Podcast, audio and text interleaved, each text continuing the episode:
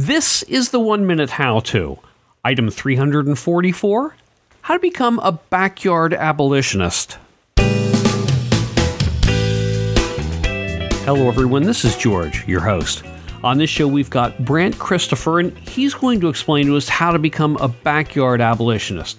Brant, can you first tell us a little something about yourself? Sure, absolutely. Thank you, George. I am a recording artist and have been traveling with an organization called Not-for-Sale Campaign.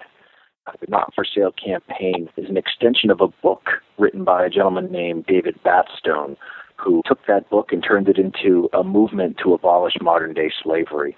And this year, Dave and I are on a 100-day tour around the world, 5 countries, 100 different cities, explaining to people about the global slave trade and how they can become a backyard abolitionist. Okay, Brant, would you like to set things up for us first? Absolutely.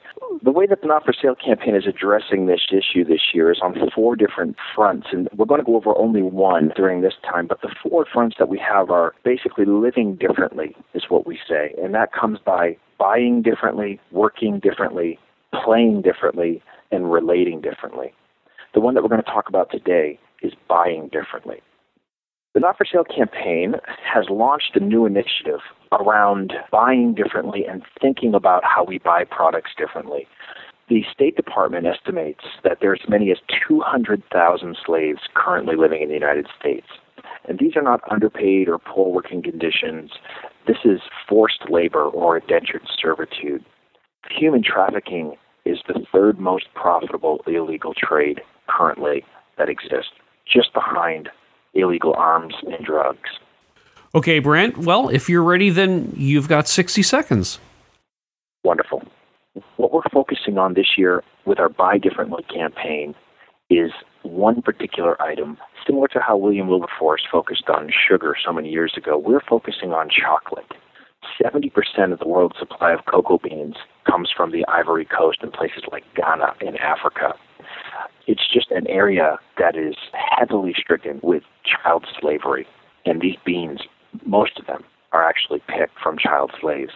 And so we have a website called freetowork.org, freetowork.org, where you can learn more about how you can go to your current retailer and make sure that they are carrying free trade, fair trade chocolate in their stores and are getting these chocolate bars from distributors that are making sure that these bars are not being cultivated by slaves. Okay, Brant, is there anything else you'd like to talk about?